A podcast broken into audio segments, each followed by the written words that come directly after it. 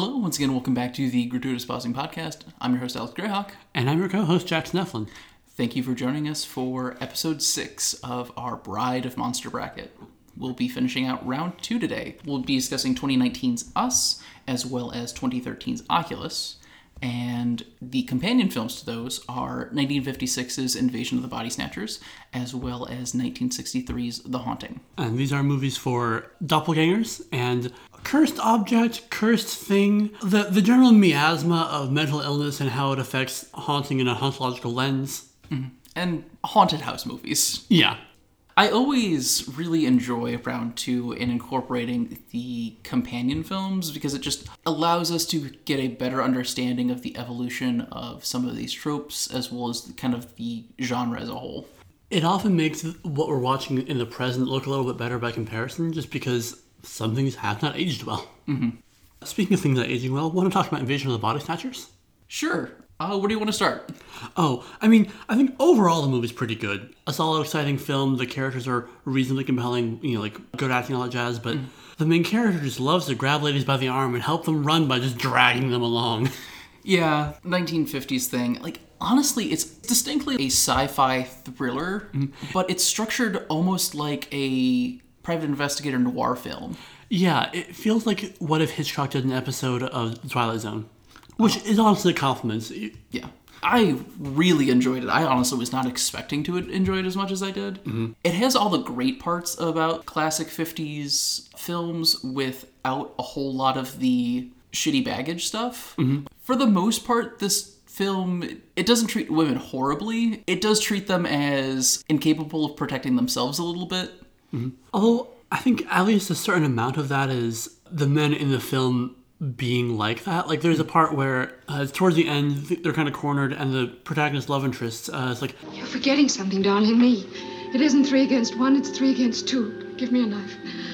I feel like there's an element of pushing back against that in the film, but you know, it is doing a lot better than Fifty Foot Woman was.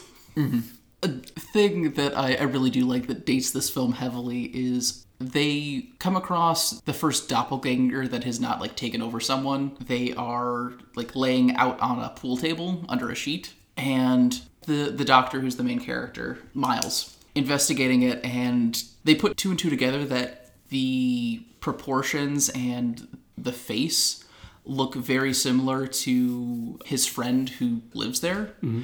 And they all start kind of like freaking out and psyching themselves out, and everyone's like, But whose face? Tell me that. I think we could all use a drink. Bourbon, all right? and it's just, oh, it's so very 50s.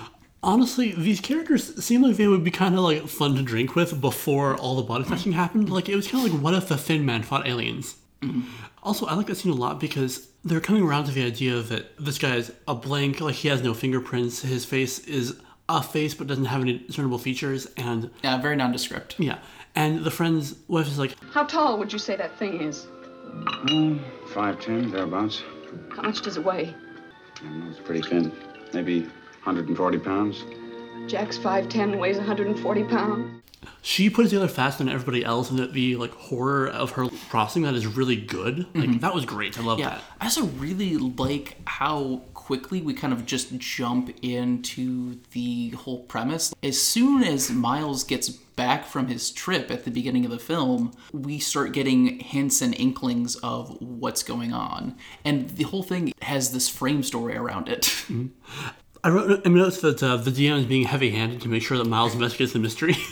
I think that's totally fair. You have a relatively short film, you have to like get the plot going faster. Honestly, more things should do that. yeah.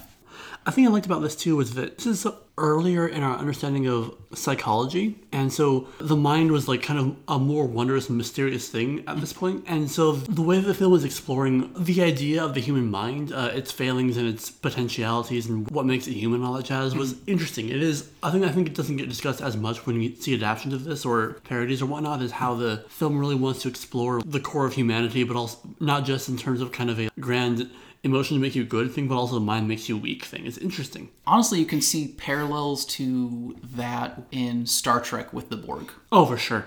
You can also see parallels in Us, our companion film for this. In Us, there's this thing where the tethered have a psychic connection with their doppelgangers, for reasons, and we don't really get that explored. Here, the pods can clone the minds of the people that they are doppling, but not their souls, I guess. And that's also not really explored. It's just that's how they work. And I think that that kind of creates a, a legacy for us that helped me be more okay with that weird tethering thing. With the body snatchers, they grow these blanks, but there's no second body. Like what happens is the original person goes to sleep and then while they're sleeping the body snatcher kind of flows into them and takes control mm-hmm. like i don't quite get why they need the whole body thing in universe explanation. Out of universe explanation i totally get that that builds up the horror. And i think one of the best scenes of the film is where they find the pods in the greenhouse. Yeah. uh, and we see them like birthing out the blanks and it's so good. There's like really great music. The lighting is dramatic. The camera work is very different. It takes a shift. There's a lot of dutch angles. The effects really hold up for being, what, 70 years old? yeah roughly. Yeah. 65 Um, my thought for the blanks is that it's kind of like how if you're doing a really big file transfer and you're deleting something from a server, you might like have a backup as well just to make sure that if something goes wrong, you have that mm-hmm. whole thing backed up before anything else goes on. Mm-hmm. I don't know. neither of these films do a great job of explaining all of the mechanics behind it. I do think I am willing to buy into Body Snatchers a little bit more than I am to us, partially because it's an alien plant, mm-hmm. and partially just because of the era it comes from. Like there was just a lot of weird sci-fi stuff going on, whereas with us, horror's in a place where people want explanations for how and why this is happening for the most part, unless you're dealing with the supernatural. And even then, they kind of want some crunch to hold on to. Mm-hmm. And I'm not sure us quite gives us enough of that. I think on a certain level, it bothers me less because we seem to get how it works mechanically, even if we don't understand why it works like that. And I guess that the characters wouldn't necessarily be in a place to understand why it's like that. So I think the story still functions, but I can understand how that might be less satisfying if you need um, that crunch to it. Yeah. I think it's also like working in a more metaphorical space than Body Snatcher, so that's kind of part of why it's more surreal, but I will say it is working in a, a more metaphorical space, but not by much. Both us and Body Snatchers have a wide variety of interpretations about themes. Um, we, we talked about it in Us last time, and we even both offered our own. In Invasion of the Body Snatchers, people have argued that it is both talking about the supposed infiltration of the United States by Russian double agents, as well as an allegory for McCarthyism. Complete, exact opposite things. and if you look into it, neither of them was intended. Yeah, I think if you told someone this is this is a metaphor for communism, they would believe it. But if you showed it to someone who uh, and told them it was uh, a metaphor for capitalism made by a communist, they would also believe it. So Yeah. yeah. Like I could very easily see this being done in a like this is what corporations turn you into kind of thing. Yeah, like people have been arguing about the themes of this film since it released. I think that's part of what makes it fun is that it creates a very clear insider versus outsider dynamic between the people and the pod people. Mm-hmm. But because they're all just middle America folks, there's no clear distinction about like what the outsider is meant to be. Just the mm-hmm. idea of the outsider. Yeah. This has had a number of remakes, and each one kind of explores a different facet, some more successfully than others. Um, I have not seen it, but I hear the, I believe it's the 78 version of Invasion of the Body Snatchers is very well regarded, and some hold it up as even better than the original. Yeah, that's what I've heard. That like that's kind of the one people think of as being like the first, the core one. Yeah. Yeah. In the same way, no one knows about the Fast and Furious from the fifties except me.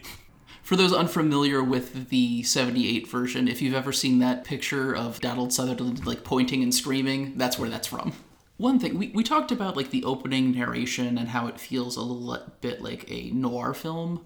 The thing is, for most of the middle of the film, it's not there and then it comes back during the climax, and it's honestly a little bit jarring. I wish they would have either dropped the narration or incorporated more throughout. I mean, that's kind of how narration tends to be. Mm-hmm. It's the problem with the frame story. You have to kind of remind us that that's a thing again. Mm-hmm. Honestly, I think the way Us has no narration was is a very good choice for that mm-hmm. because you could easily have something to bring us into the character's head, but maintaining the twist would be really hard with that. Yeah. I wouldn't say Us doesn't have any narration at all because it does have the commercial at the very beginning of the film. True. It, it's very unclear that that's narration and is giving you information for later. Mm-hmm. Like it's honestly first time through very confusing. Like okay, why is this relevant? Mm-hmm. But I'm okay with that because it does eventually have a payoff. Right. I can guess the difference here that Us kind of asks a lot of the audience. Like, it is not an intro level movie, whereas Invasion of the Body Snatchers is pretty upfront about what's happening and handing it all to you pretty gently. Yeah. I mean, sure, the themes can be interpreted in many ways, but it is very clear what's going on at any given point. Mm-hmm.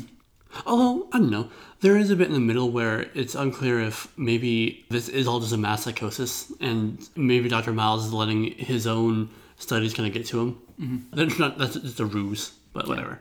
The other interesting similarity is that both of these kind of have unfinished endings. Mm-hmm. Where us, sure, our point of view family survives for the most part, but we have the huge secret and a reveal of Adelaide being one of the tethered originally, and there's also still all of the tethered that succeeded and are on the surface now and have no idea where that's going to go. Mm-hmm. Whereas in Body Snatchers, the psychologist is about to completely write off Miles, and then they bring in someone who's in a car accident with one of the pod trucks, and it corroborates a story, and so they immediately get people on it, but we don't know if they succeed in stopping it or not.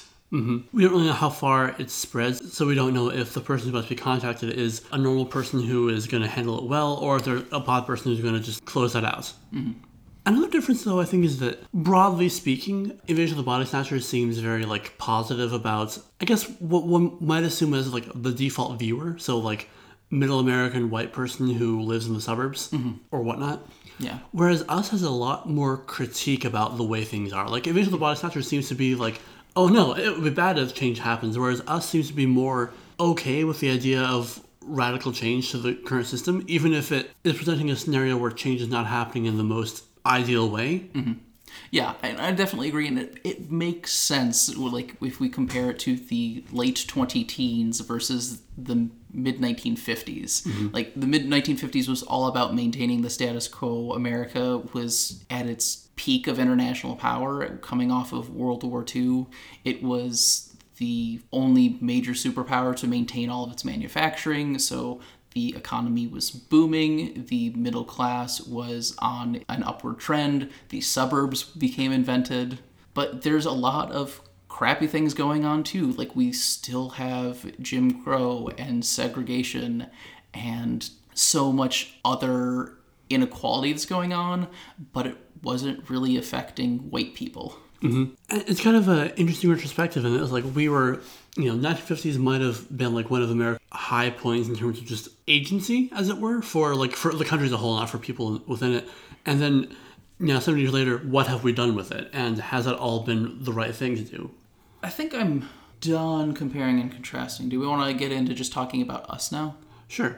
One thing that we didn't get to discuss last time that I wanted to talk about here is Jason. I think Jason's a really interesting character in us because he seems a little stunted, and I think that that is one of the reasons that he and Adelaide are as close as they are because she also went through a rough period in her childhood. Mm-hmm. I think you could possibly read him as being on the autism spectrum, but it's not made specific or clear. Yeah. But just for how old that actor is in comparison to his mannerisms, he seems a little immature. Mm-hmm. And if you compare that to his tethered, Pluto, where most of the tethered are reasonably person like, even if they're very off, Pluto is almost animal like. He, He's feral. yeah, he runs around on all fours at some points.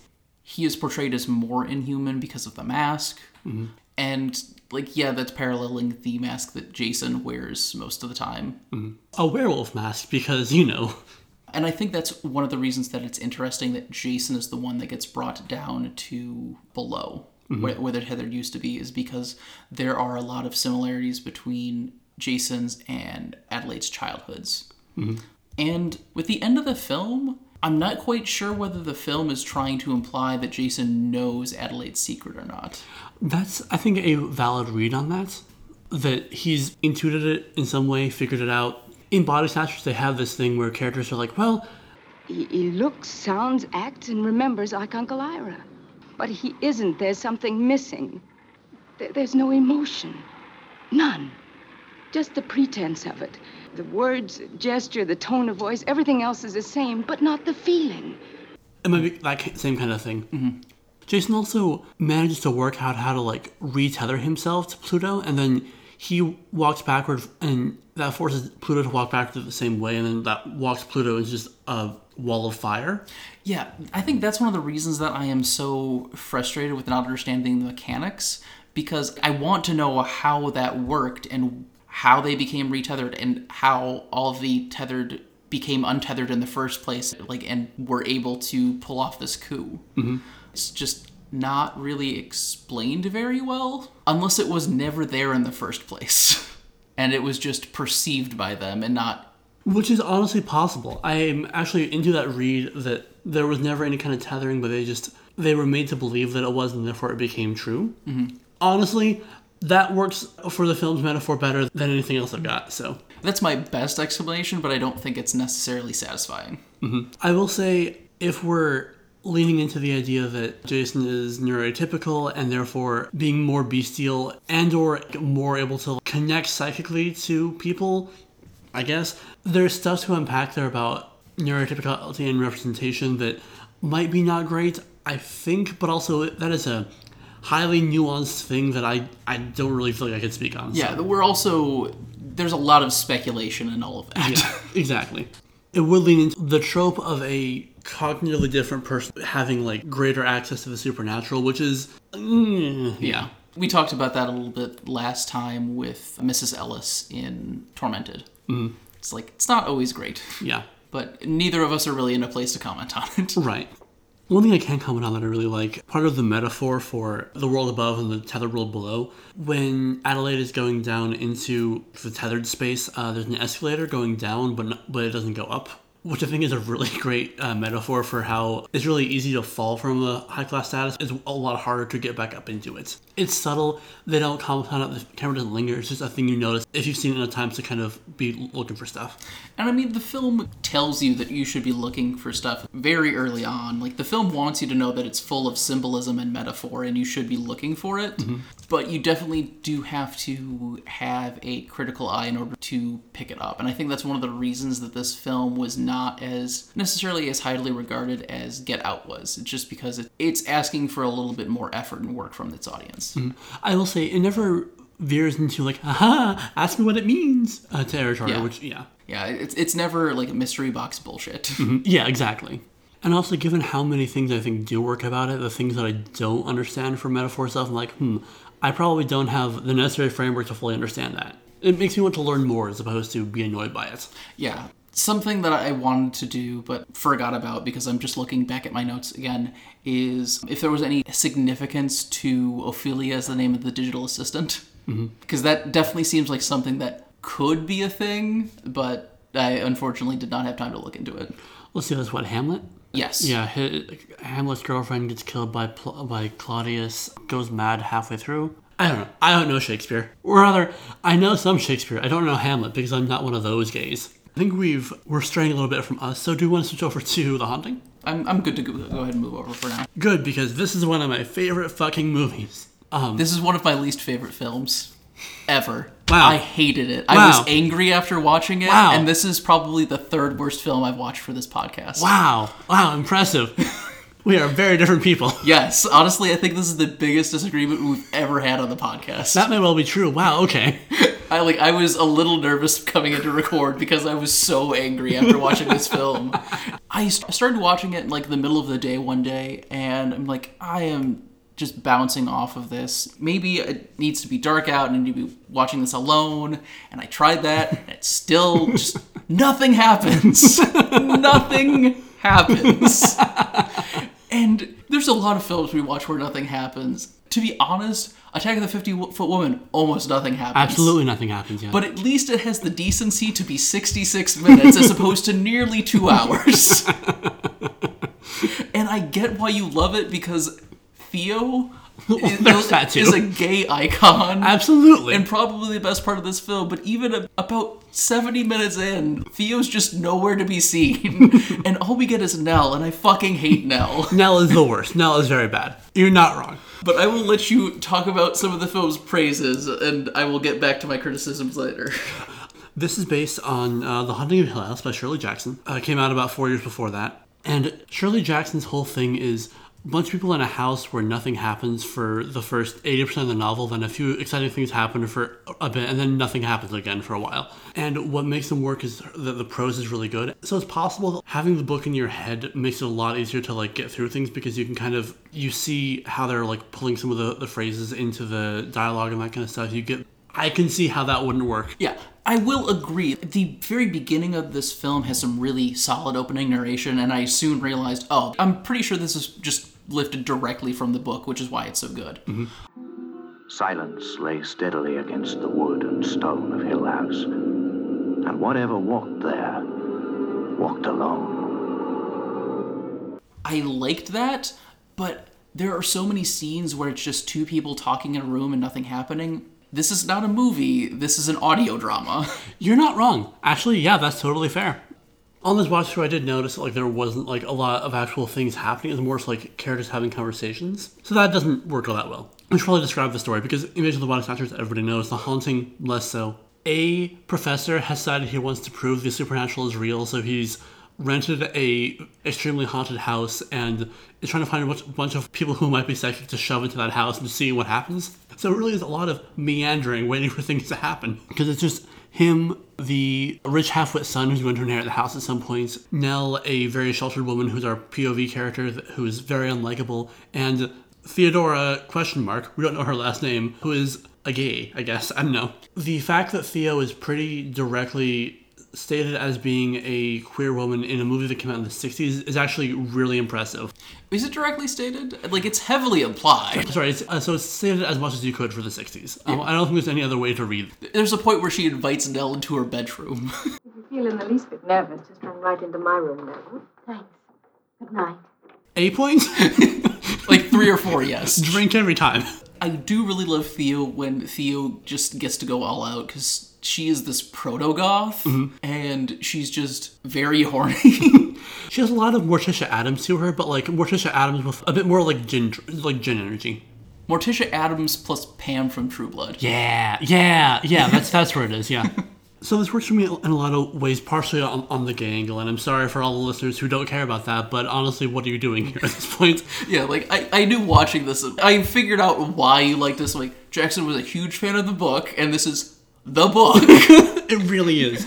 and there's a very gay character. Mm-hmm. like that's all Jackson needs to be happy. Mm-hmm. I also think a lot of the dialogue is like fun and quippy, and I can just like spend time with these people and have fun. Apart from Nell, so there's that, and then there's a lot of like pretty cinematography. Like the, the house looks good. They pack the frame. The stark black and white really works here. Part of the reason that the black and white works well here is because at the time, color film didn't have as much sharpness to it mm-hmm. because of how lit everything needed to be in order to have the process actually work. So filming in black and white was a really solid choice. It, everything looks really crisp, and I really enjoy it. And the camera work is probably something that I appreciate most about the film, and it's really solid.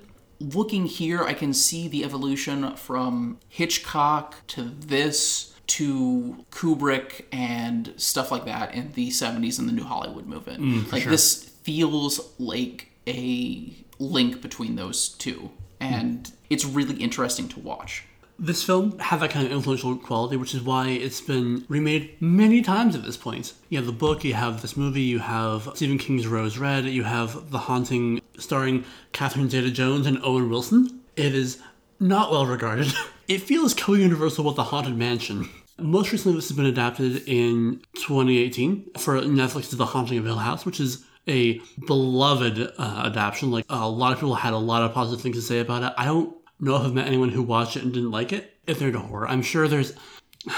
So the sequel series, there was some review where guys like Haunting of Bly Manor can't be scary because ghosts aren't real. Therefore, this show can't be real. I'm like, okay, you're coming to this from the wrong place. To why are you reviewing this? Yeah, thing? like that's Anyway, I'm not here to complain about Haunting of Bly Manor, but I could.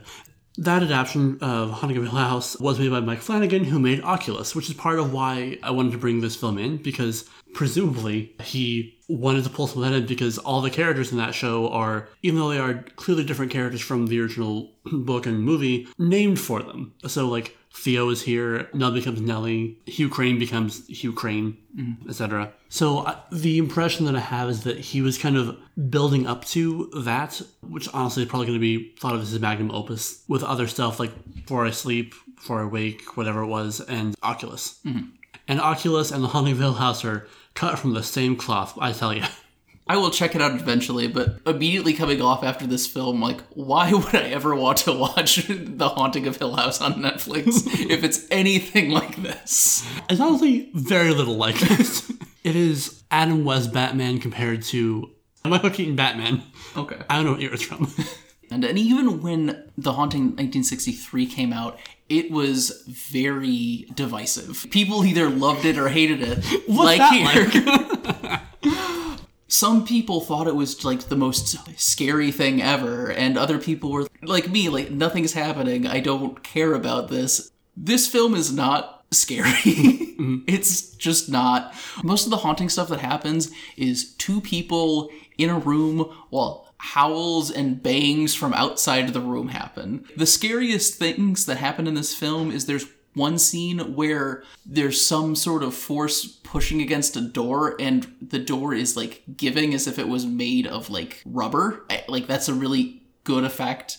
And then at one point there's a jump scare of someone opening up a trap door. Mm-hmm.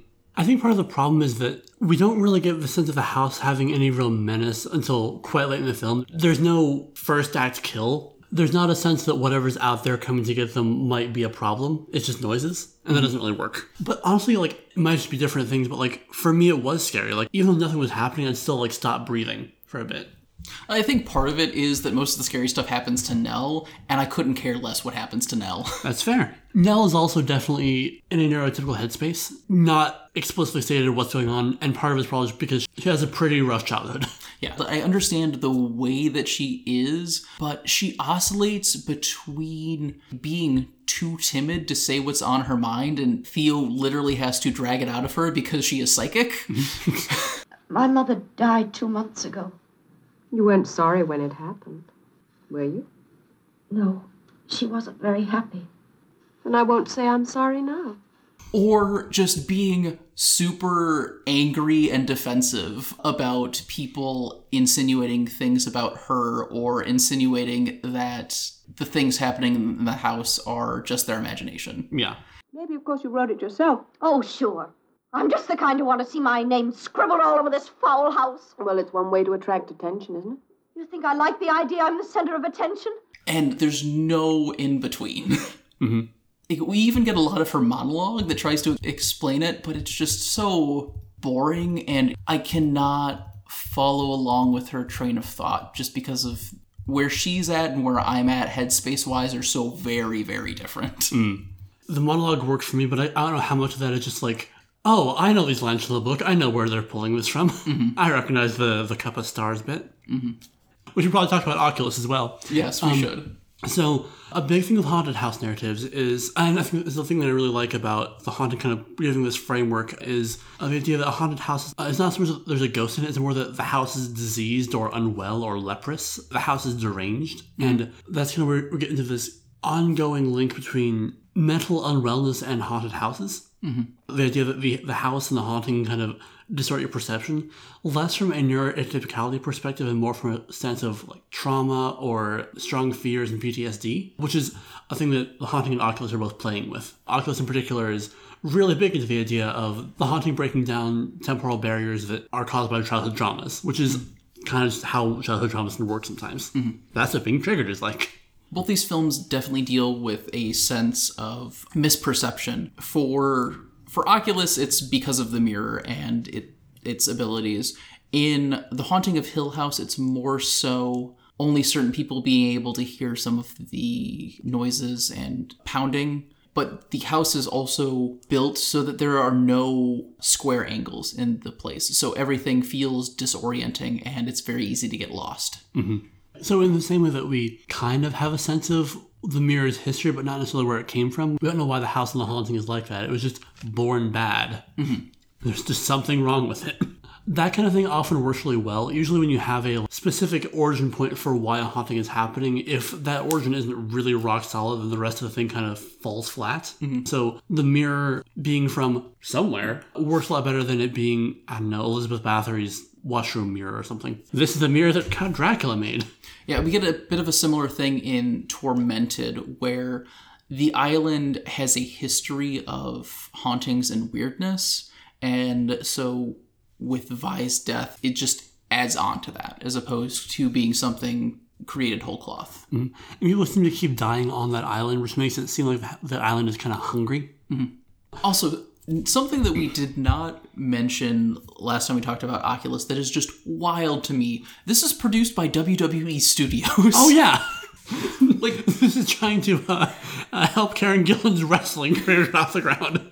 Like it makes sense. It's, it's a very low budget production. And back in 2013 films like oculus were very very popular and like cheap to produce but made lots of money. So it makes sense that wwe would get in on that sort of thing uh, especially on a relatively unknown director like mike flanagan. But i saw that come up at like the beginning of the movie and i had to pause and just search. I'm like is there a wwe wrestler in this? Because i gotta know but no, unfortunately, there's not.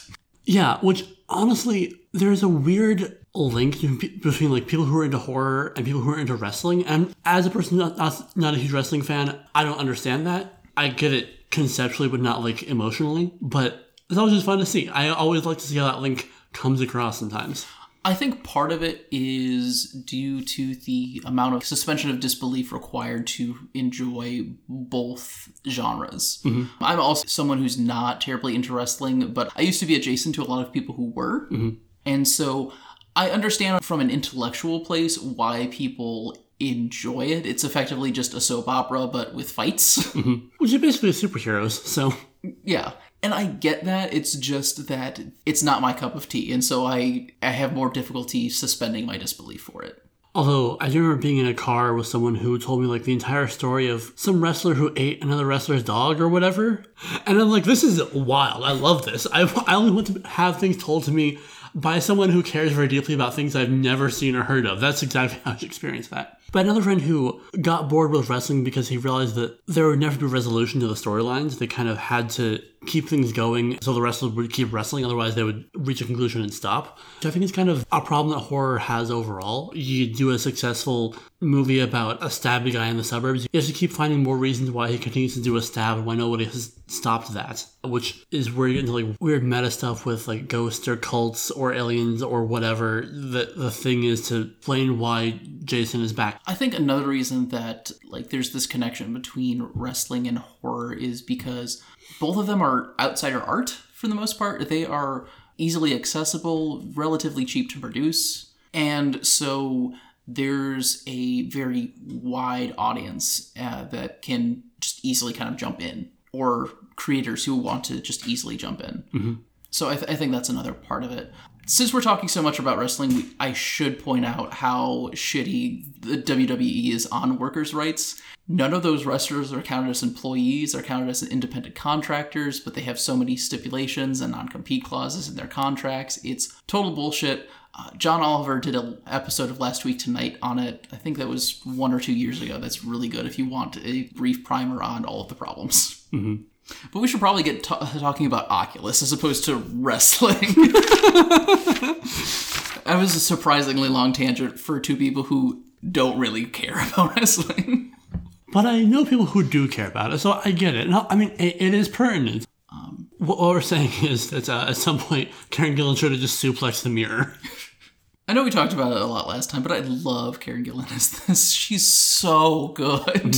I think another another parallel we can draw here that you're both like relatively abrasive protagonists. I think it works a lot better here because the wounded dial is turned up just a smidge and the abrasive dial is turned down just a smidge. I think there's also part of it is that Nell is not a proactive protagonist, whereas whereas Kaylee is. Yeah, that helps. Like she clearly wants something she's clearly going for, as opposed to just being in a place while things are happening to her. Yeah, things happen to Nell. Kaylee does things. It becomes a contest of will between Kaylee and the mirror. Exactly. And I, I think that's one of the reasons that I'm okay with the abrasiveness. Mm-hmm. It's also abrasive in a much different way. It's abrasive in a much more typically male way, and that may unfortunately be why I'm more willing to accept that abrasiveness than Nell's, hmm. which is, I don't know, I'm not gonna spend this podcast digging into my own biases right now. Come, o- come over to my couch. come to my gender couch. Let us talk about this. And maybe that's why I'm more into Nell. Who knows? Yeah. I'll also say there is a actress playing young Karen Gillan who is a different actress from the one who was playing young Karen Gillan in, in Doctor Who, and that messes with me. Of course it does. it's just enough of a thing for me to be like, wait, no, that's not right.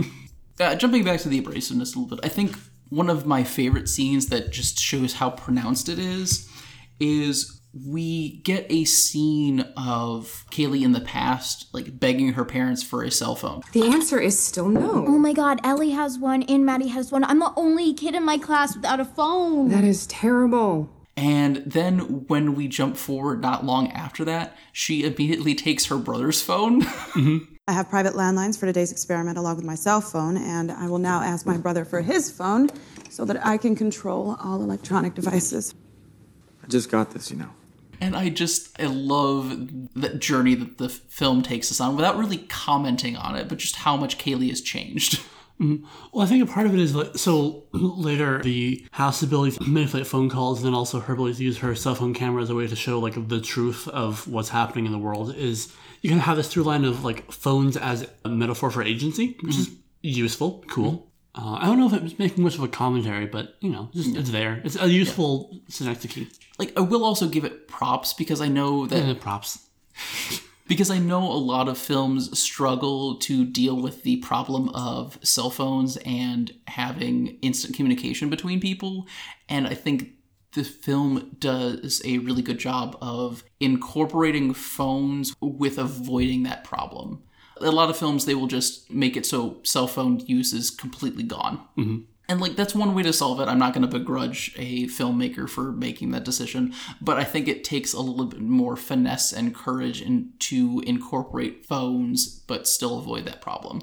Mm-hmm. It also makes it a lot more scary. That it makes it so that you can't trust anything that's happening, which is a really spooky concept. Mm-hmm. Uh, because we, you know, have come to rely on our phones quite a lot in the year of our Lord 2020, and the idea that your phone could be telling you things that aren't true is I love you just walked into that one. I didn't even have to comment. You just realized it. It's like you stepped on a rake. yeah. I okay. So anyway, life is very scary now. It is. Um, I get what you're saying.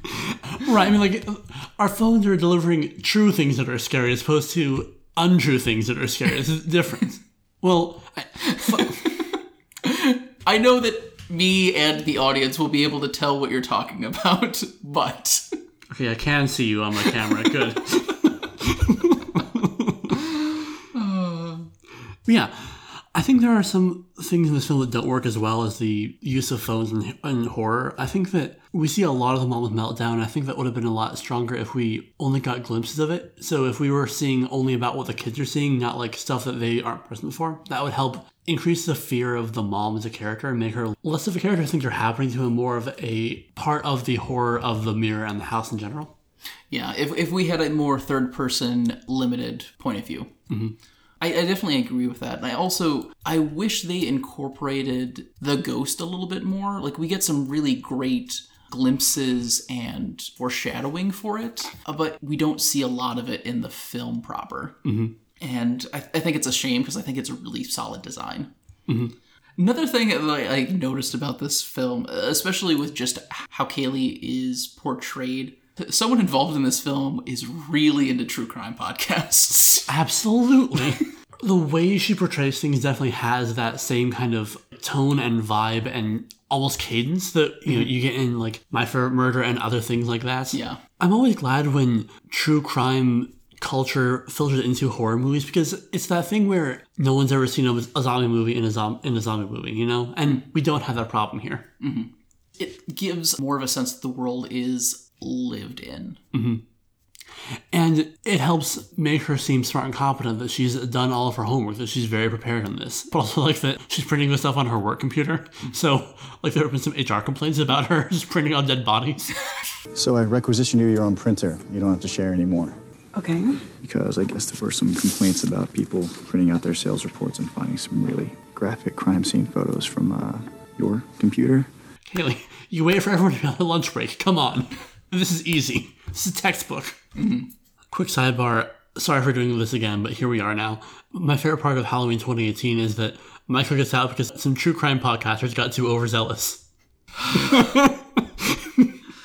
Uh, I think we're ready to start moving into our end segments. Yeah. As always, we'll go ahead and finish off with Final Girl, Best Girl, but we have a few other things since we now have these companion films. So, between Invasion of the Body Snatchers and The Haunting, who do you think is a better protagonist between Betty or Nell? And Betty is uh, Miles' girlfriend, yeah? Yeah. I think for just who I'd have over for dinner, Betty, obviously. She seems like a lot of fun. I feel like she would have witty repartee and m- mix good cocktails. But I think that Nell is a more compelling protagonist from a like writerly perspective. I definitely agree with you on that. As much as I dislike Nell, I do think that Nell has more going on than Betty does. Most of what Betty has going on is her relationship to Miles, which Mhm. is not surprising. It's from the 56. Right. Whereas Nell has a lot going on that makes her like that, and it, makes her at least understandable, if not necessarily always sympathetic. Mhm. Next question. Swapping our protagonists for us and Oculus. Should we assume that the same things happen? So, like, as a child, Karen Gillan gets swapped with a tethered, and now it's. I think that's Okay. that's the best way to do that. Um, hmm. There's a lot. A lot of not fun things happen to these women, unfortunately. Yeah, last time we did this, it was like like a lamia and a curse and, and a, like a really stressful hometown. This is um less fun stuff than that. Well, they're both very driven women, very driven, very competent, very straightforward. But where I think I think one of the major differences between them is Kaylee has dealt with her PTSD much better than Adelaide has. yeah, I think she has a better handle on it. They're both dealing with it in very different ways. yes, Uh, but I do think that Kaylee's coping strategies better suit her. hmm I also think that Kaylee is all about having a like very specific, methodical, well laid out plan that she like was very prepared for. Honestly, they both have very similar goals too. Like I'm looking at Red as who would be the Kaylee here. Red also had a plan that had a kill the thing you don't like and also make a big demonstration about something. And the same that Kaylee wanted to do that. So man, these are very similar characters. I will say that what made Adelaide do well in her life was that she learned very quickly to perform normalcy really well. I think that Kaylee did not do. So I think that the Kaylee Doppelganger might have also had a lot more trouble performing well as a person and acquiring access to the class status that Adelaide winds up having. I think another big problem is Adelaide did a really good job of making sure her family was strong and uh, had strong emotional bonds. Mhm. I don't think Kaylee would be capable of that given how she's handled her PTSD and just kind of how callous and cold she is. Mhm. I don't think Kaylee would nef- necessarily do well in us. Although I'm not certain that Adelaide would do very well in Oculus either. Admittedly, the Lasser Glass is kind of OP, so Yeah. I'm not sure if anybody would do really well. Yeah, that's- um, that's I think she would do approximately as well. Although we did mention that she's uh, good at creating family bonds. Might have been more people in the house, so it might have actually gone better for them. So there's not just two people rattling around it, but it might be up to four Mhm. or or more, which is probably better because you can have more people keeping track of each other. Adelaide was also like all about getting out of the house as soon as, as possible, so that might have helped. Yeah, that's very true. So, yeah, I think Adelaide would probably do better in a swapped scenario than Kaylee did. Mhm. Now we come to Final Girl, Best Girl. And who do we feel dealt with their situations better in their own films? Hmm. I mean, well, unfortunately, Kaylee dies. so- Yeah. And it's really unfortunate because she dies due to her own failsafe. Right. Hosted by her own petard, as it were. Mhm. She's doing this with her brother. Mhm. I'm not certain she needed to do that, and I think if he wasn't there, things might have gone better for her. Yeah. Adelaide makes it alive. Her family is alive.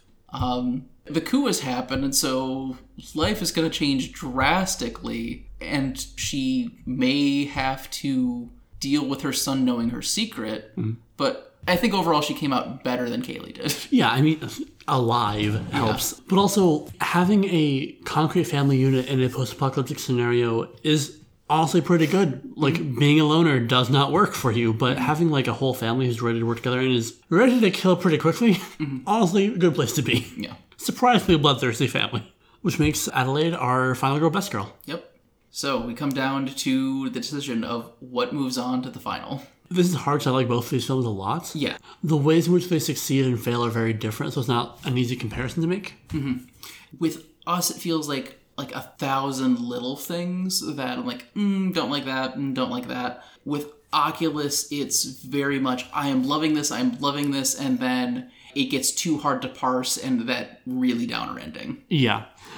Which is why I think I would have us move ahead for this one. Yes, I would also agree, but it's very close. It's very close, and I think it's part of it is like us has a very like it's a satisfying ending, even if it's like not necessarily a punch the air moments. Yeah. Whereas um, Oculus does such a good job of making you want to see the protagonist succeed that when she doesn't, it is no longer fun. It's not like you know a slash movie where it's like, oh, I don't care about these characters, therefore they can get murdered. It also has a little bit of what I'm going to call the Steinbeck problem, where characters are like in the same place or worse off than they were before. Mm-hmm. And, Like that happens a lot in horror, but here specifically, like this is pretty much just a repeat of what happened last time they interacted with the Lasser Glass, except one of them is dead now. Tim is going to be tried for murder again. He's going to have to go back to the mental facility again. Mm-hmm. And I think if we had any sort of context for how the recordings were going to be perceived by people outside of the house, I think that could have helped, but Mhm. we don't get that. And so there's this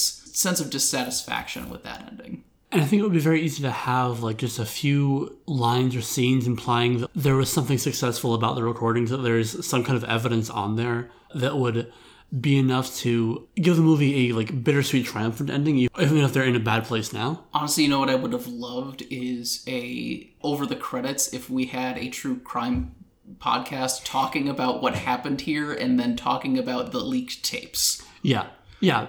I think the way that Us works for me is that it is definitely making a statement about the world and what needs to be done to make it a better place. It is telling us that we need to end class divides and help people who are underprivileged be in a better place. Otherwise, it will never lead to violent revolution. It will hurt everybody in some way. Whereas Oculus is like, I don't know, stay sexy, don't get murdered. uh, so for all those reasons, it's you, it's me, it's us, and uh, have to go back and reflect a little bit. Which means that our final is going to be Colossus. Us. Hey! I'm so glad that worked out. Yes. If you want to catch that finale, make sure to follow us on Facebook, Twitter, and wherever you catch your pods. Uh, and that finale should actually be coming out uh, the night before Halloween. Mhm. So that'll be great. Uh, do we want to announce we have coming up after the bracket? Yeah, sounds good. So we do have two follow-up episodes to our Bride of Monster bracket. One will be a double feature of The Babysitter and uh, Ready or Not. This is our Samara Weaving Power Hour. That'll last about four hours, but whatever. You get more, more bang for your buck. And then we will also be doing a double feature of Happy Death Day and Happy Death Day 2U. Really, this is just a. These are some really fun horror films that have come out in the, the past few years that we want to enjoy and talk about on the podcast. hmm And you have not seen all of them, so I'm very excited to see your reactions to some of Yes, this. I, I've only seen half of the films that we're going to be talking about. and not the half you'd expect. uh, so we hope you join us for that. It'll be a lot of fun, I hope. If you want to catch that episode as soon as it goes live, make sure to follow us on Facebook, Twitter, and wherever you catch your pods. Once again, this has been the Gratuitous Pausing Podcast. Thanks for tuning in.